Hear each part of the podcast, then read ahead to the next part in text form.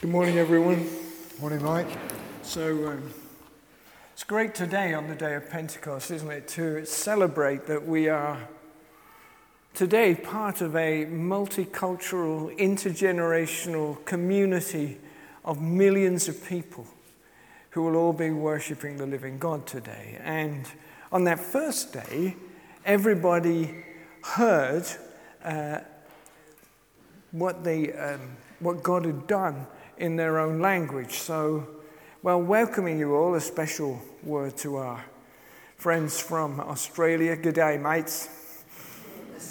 How you going? Um, it's wonderful to be here with you, and I want to preach to you on a verse from the reading that Grace just read to us. Paul wrote this. He said, He anointed us set his seal of ownership upon us, and put his spirit in our hearts as a deposit, guaranteeing what is to come. Shall we pray? Our gracious Father, we want to pray that today you would open our ears, you would open our minds, and you would open our hearts that we may be truly open to what it is you want to say to us. Father, we pray that we might be open as you speak and we discern your word through Jesus Christ our Lord. Amen. So, I guess uh, for many years, the Holy Spirit was kind of relegated to the substitutes bench as far as the Holy Trinity uh, was concerned. A.W. Tozer, um, this came out in a book that was written in 1952 when I was three years old. And it, the book itself was a collection of some messages that he preached uh, in the USA. And this is what uh, he said. Listen to this carefully. If the Holy Spirit was withdrawn from the church today, 95% of what we do would go on and no one would know the difference. If the Holy Spirit had been withdrawn from the New Testament church, 90% of what they did would stop and everybody would know the difference. I don't know, but I feel deep in my bones that actually that may be sadly true. The Holy Spirit was withdrawn. God kind of, you know, I don't know what, dog whistled the Holy Spirit back to heaven. What would change? What would change? David Watson, writing of our attitude to the Holy Spirit, until the renewal movement of the 1960s said the Holy Spirit's like a distant cousin. Somebody we know about, but somebody we've never met, and frankly, they pay no part in our lives whatsoever. And then suddenly, God broke through in the 1960s through the ministry of men like Dennis Bennett and Merlin Carothers, and a little later, David Watson and Michael Harper and John Wimber. And suddenly, some in the church became far more aware of the Holy Spirit. In the Old Testament, the Spirit was spoken of as a wind, the Ruach of God. In the New Testament, rather than being an impersonal force, the New Testament understands the Holy Spirit to be a person.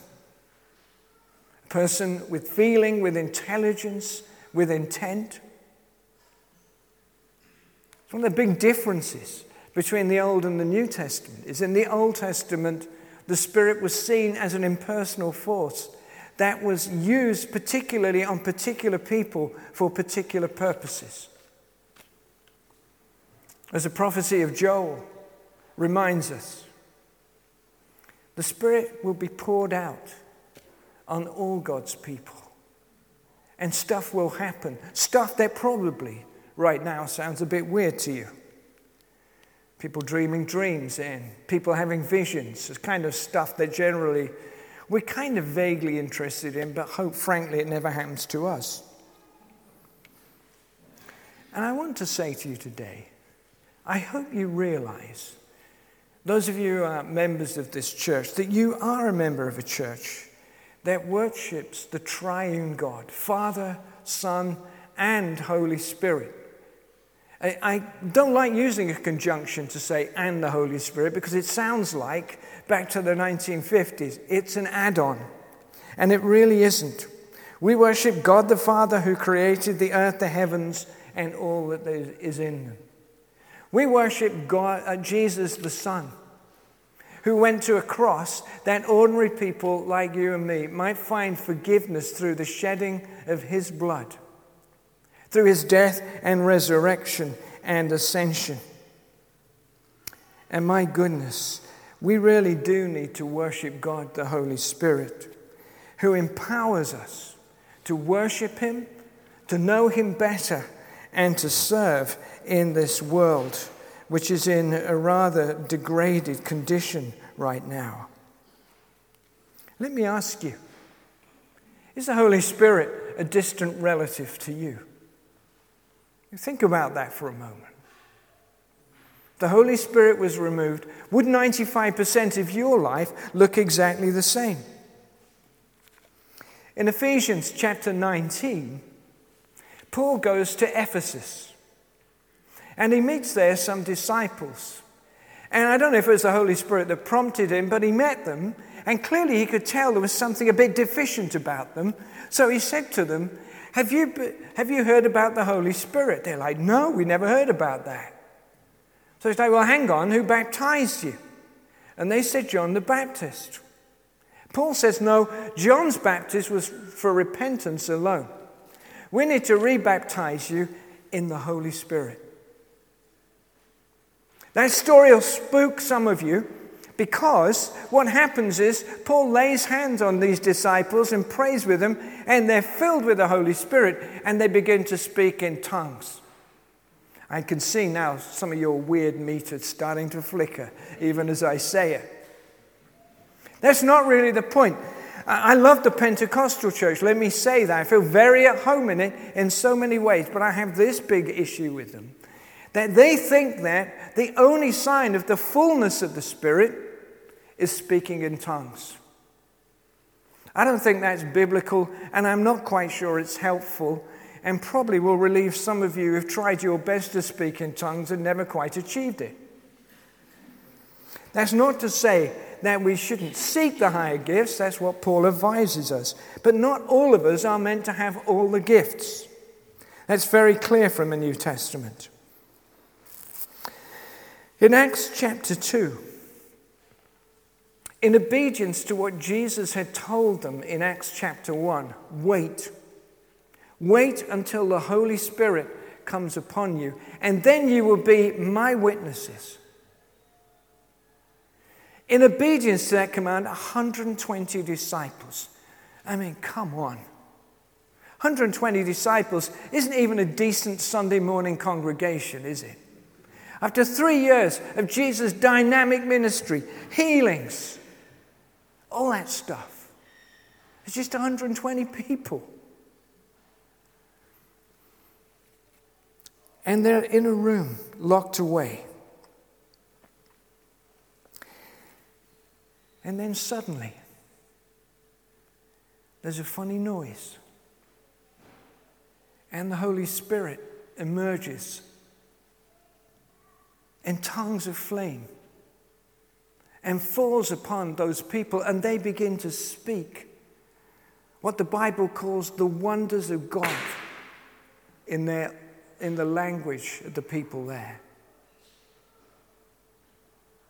One of the amazing things about the Christian faith is it is truly meant to be multicultural. They all heard the wonders of God in their own language. And so we come to Second Corinthians. It's a little something I just need to explain to you now. I hope you'll forgive me, but you have no choice. 2 Corinthians chapter 1, verse 22. He anointed us, set his seal of ownership on us, and put his spirit in our hearts as a deposit, guaranteeing what is to come. See, you remember that first bit of it? It's a bit like, you know, yes and no, and Jesus is always yes, and there's a reason for that. Paul had intended to go to Corinth and had to kind of pull out of his speaking tour there. Some of the congregation in Corinth were accusing him of being fickle. That's why Paul's trying to reassure them, saying, Surely as God is faithful, our message to you is not yes and no. Why? Because the message of the gospel is always yes. St. John tells us, I will never turn away anyone, anyone who turns to me. Paul was accused of being fickle. And in return, he affirms the positivity of Jesus. And he also affirms that he and all disciples, at the moment they accept the grace of God through faith, that Jesus died on a cross for our forgiveness, at that moment, God fills us with the Holy Spirit. He sets his seal upon us. In ancient times, a seal was a mark of ownership. So when Paul's talking about God sealing us with his Holy Spirit, what he's telling us is we are God's. We are marked for God. But in the New Testament, there seems to be this kind of idea that for some of you, some of us, this is a kind of process that needs constant uh, attention. Because although on conversion God fills us with His Spirit, unfortunately, we, we leak.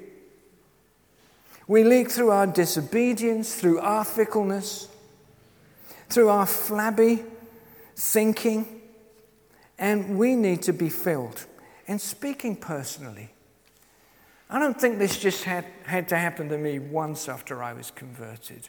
I think it's a repeated process in my life. We need to be filled. Let me just give you a couple of criteria that you might like to apply to yourself, which might give you a steer on whether or not you need to be filled by the Holy Spirit. Let me ask you this how much of every day do you spend thinking about com- God compared to the cares and troubles of this world? Jesus said, didn't he? Is where your, you know, where your heart is. That's what really matters. See, if your heart's really into God, you will be thinking more about God than you will be thinking about the cares and troubles of this world. Secondly, how much of your life is driven by what God asks of his disciples in the Bible? I'm going to say this to you, and it sounds a little tough because it is a little tough. But there is no way that you can be filled with the Spirit and at the same time be totally inattentive to His Word, the Bible. Let me say that again. There is no way no way that you can remain filled with the Spirit and be completely inattentive to God's Word, the Bible. Jesus said, Matthew chapter 7, verse 21, Not everyone who calls me Lord, Lord will enter the kingdom of heaven, but only those who do the will of my Father If your answer to those questions convicts you, I suggest that today you might consider at the end of this talk asking God from your heart to fill you again with His Holy Spirit. If your answer to those questions is negative, I think you need to be filled. And some of you will say, hang on, I was filled at a renewal conference back in 1982. Surprised most of you can remember, but um, Listen, you cannot live on yesterday's spiritual experience. The prophet Isaiah, writing in chapter 60, uh, 64, think about verse 6, says that our spiritual experience is like the autumn leaves, it fades with time. I wonder if you begin to see your need this morning. I wonder if you begin to feel it. And before I tell you why you need to be filled with the Spirit, let me tell you what the Holy Spirit isn't. The Holy Spirit is not enthusiasm. Uh, I think a lot of people, if I might say this, have been fearful of being filled with the Spirit because they've seen the kind of hijinks of some Christians who are filled with the Spirit. It's not really the point. Nobody thinks enthusiasm is an idea, apart from the Scottish theologian Ronald Knox. And he must have been a pretty miserable guy, I think. Enthusiasm is good, but it's not the same as the Holy Spirit. It's possible to be enthusiastic and not be filled with the Spirit. It's not chasing a better experience than last week's experience in church. And certainly, and here, those of us who think we are filled with the Spirit need to be very careful. It's not a cause for spiritual arrogance. There are no different classes of Christian in God's church. The Spirit is the person of the Holy Trinity who will bring four critical aspects of the spiritual life into your soul. What are those things? Number one, courage. I wonder today how much this is lacking in today's church. I struggle, having done the job that I did in the church for years, with the idea that today my fellow bishops are virtually silent on anything other than politics. There's very little about holiness of life. There's very little about how I can get to heaven. There is very little about sanctification, very little about these things, and huge amounts of criticism of government policy. Not saying it's beyond criticism. We need courage, friends, to stand up. It says, doesn't it, in 2 Corinthians? Because Jesus uh, is the yes, it says, now it is God who makes both of us and you stand firm. Friends, if ever there was a moment that the church needs to stand firm, it's today. You are looking at a society that is reaping the fruits of ungodliness. In the middle of the night, I was awakened, uh, listening to my radio. I heard the most horrific horrific uh, item on the radio, and it was a woman, an investigative journalist, who's looking at the impact of pornography upon our kids. I mean, we should be shamed by such stuff. And let me tell you, and this is fact, that whilst there are adults looking at pornography, whilst it is a multi billion dollar business that people seem to want to feed into. As long as there is adult pornography on the internet, kids will access it. It is reckoned now that on average, children aged between 11 and 13 have watched hardcore pornography involving violence on the internet. Put your hand up if you feel great about that. I don't see many hands in the air. I don't hear many bishops speaking out about what we're doing to our kids today. I understand why in many ways. Social media makes standing up such a painful process sometimes. The second thing is we need courage to speak up. Mark chapter 13 and verse 1, Jesus here is talking about persecution. And he says, Don't you worry when these people come at you criticizing you. The words that you speak will be given to you by the Holy Spirit.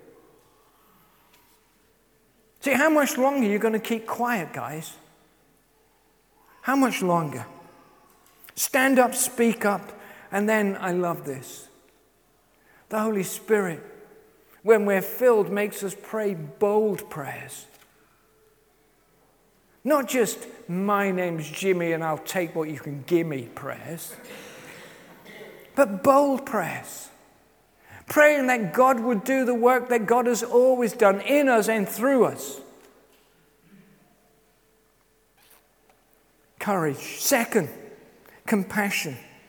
Romans 5, verse 5 tells us that God has shed love abroad in our hearts by the Holy Spirit. You know, I have to think about this, don't you? And in our culture, it's so easy to let compassion drain out of your soul by being consistently judgmental. I want to know how much different the world would be that instead of sitting around in dinner parties judging the world, the Holy Spirit started to release a bit more agape love into the world through me, through you. I need to think about that. God's got some work to do in me. The third thing is conviction. Have you ever met anybody and something's gone wrong in their life? Maybe they've gone involved with addiction. Maybe they've broken up a relationship which they really valued in a moment of madness. You know, that kind of stuff. And, and then when you're talking to them, trying to give them some support, they'll say to you, I wish somebody had warned me. I wish somebody had warned me. I told you about that drug addict who um, had been addicted to fentanyl in, in um, Vancouver.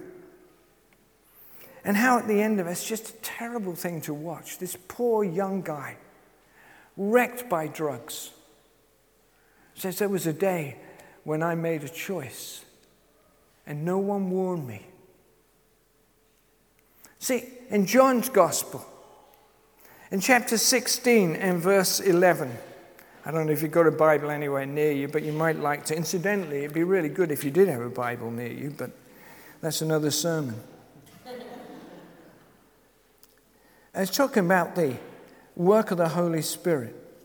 He said, when he comes, he will convict the world. That's you and me of guilt in regard to sin and righteousness and judgment. How much different would our world be if the Holy Spirit cultivated in us a holy conscience that would make us think before we do wild things? And wild things aren't just about addiction, wild things can be spending ridiculous amounts of money on yourself. Um, complicated. I saw the Sunday Times this morning, and there's a kind of supplement in that called. I purposely looked at it so I could tell a tale against them. And I mean, week by week, in this time of economic deprivation, they're advertising stuff like dresses for £21,000. Right? This morning, actually, I think they've toned it down a bit, but the worst thing I could find was a pair of sunglasses for 400 quid. I know. It's just terrible. Holy Spirit will bring conviction. The fourth thing is really important. The Holy Spirit will be the driving force of cultivating your relationship with God. Romans chapter 8. This is such a uh, seminal passage. I think we studied it in some of the home groups together uh, fairly recently.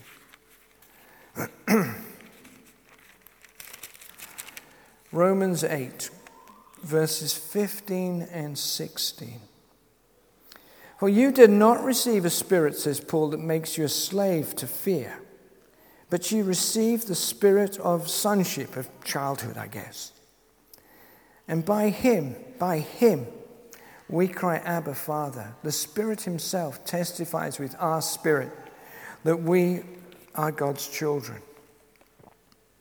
You have an issue with praying, you have an issue with spending time with God, you have an issue with reading His Word, all the things that will really build you as a disciple and begin to make you effective as a disciple in this world, you cannot do without the help of the Holy Spirit. So, every day I go on a website, I have no idea what a cookie is. Right? I have no idea. So, do you accept cookies? Yeah. I'm a cookie freak. And because of that, I now am, apart from on every boring website on the planet, apparently, I get stuff from Marcus Buckingham. Marcus Buckingham used to be director of research at Gallup, uh, the Research uh, Association. And I got a thing, and uh, it caught my attention. Because if this had been the Archbishop of Canterbury reading this, uh, writing this, I'd have sat up. It says this He's trying to sell you a course which is produced by Harvard.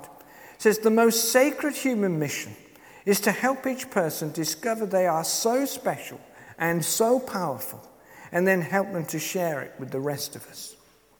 The course is called Find What You Love. Now, Marcus Buckingham is one of the smartest guys I know. I'd be quite sure that there might be something helpful in that course. But the problem with it is, it's a secular course. It is encouraging you to look in this direction without any inner help whatsoever. Today, in this church, there's a course not really a course. There's a Bible that says that you and me, if you're a disciple of Jesus Christ, you need to be filled with the Holy Spirit. Find some courage, some compassion, some conviction, and some cultivation of your life with God. And listen, that same Spirit, I love this, it's the same Spirit that brooded over the chaos in the creation of the world. The same spirit that inspired Abraham to leave the security of his nice middle class existence and go on a scary journey to a land filled with milk and honey. A man who was prepared to believe at the age of 90 that God would make him the father of all nations. Keeping my fingers crossed. Hmm? And he did it by the power of that same Spirit.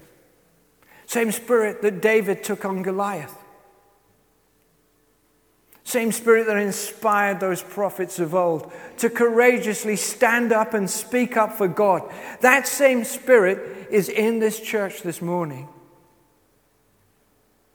And that same Spirit is the same Spirit that raised Jesus Christ from the dead. Someone say, Amen.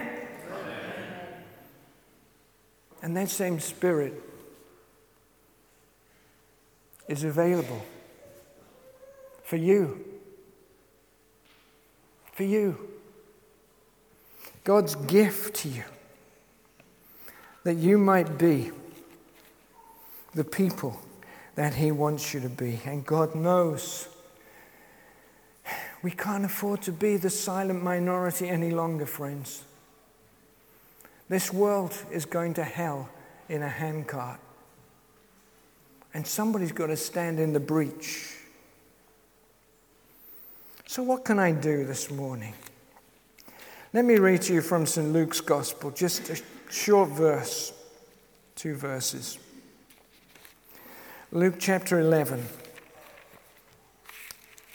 and verses 9 through 13. So I say to you, this is Jesus speaking. Ask and it will be given to you. Seek and you will find. Knock and the door will be open to you. For everyone who asks receives. He who seeks finds. And to him who knocks, the door will be open. Then he says this. And I wonder if there's some people in church this morning who don't suffer from this kind of blight. Which of you, says Jesus, which of you fathers, if your son asks for a fish, will give him a snake instead? Or if he asks for an egg, we'll give him a scorpion? If you then, though you are evil, know how to give good gifts to your children. How much more? How much more will your Father in heaven give the Holy Spirit to those who ask him? I'm going to pray with you now. And I want you to pray along with me if you feel in your heart you would like to. It's not going to be a long prayer. You're not got a choir out the back who are going to sing till you surrender. But I'm going to ask you to surrender.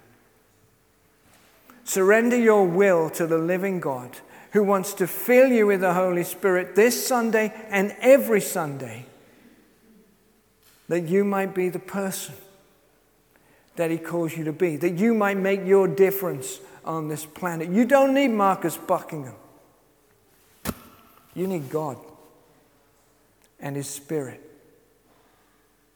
Let's pray.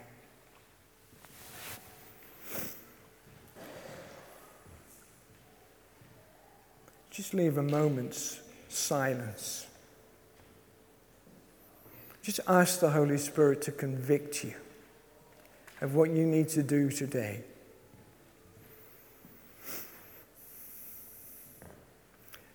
Father, it seems really weird that lots and lots of people will pay lots and lots of dollars to sign up to Marcus Buckingham's course which in the end will leave them on their own to try and find the strength for the inner change that I guess we all need in some respects. And Lord, you have a better plan.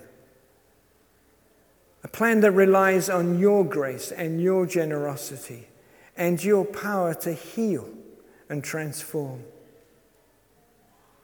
And so, Father, on this holy day, Pentecost, we pray, Lord God, that you would fill us again with your Holy Spirit. Lord, help us to be courageous, compassionate, convicted, and people who cultivate a real deep relationship with you. Lord, that we might make our impact on this world. And Lord, in days ahead, if you were to withdraw 90, withdraw the Holy Spirit, Lord, that our church would be deflated by that. Because, Lord, we want to be a church that depends on you and upon your Spirit. And the people who agreed said together,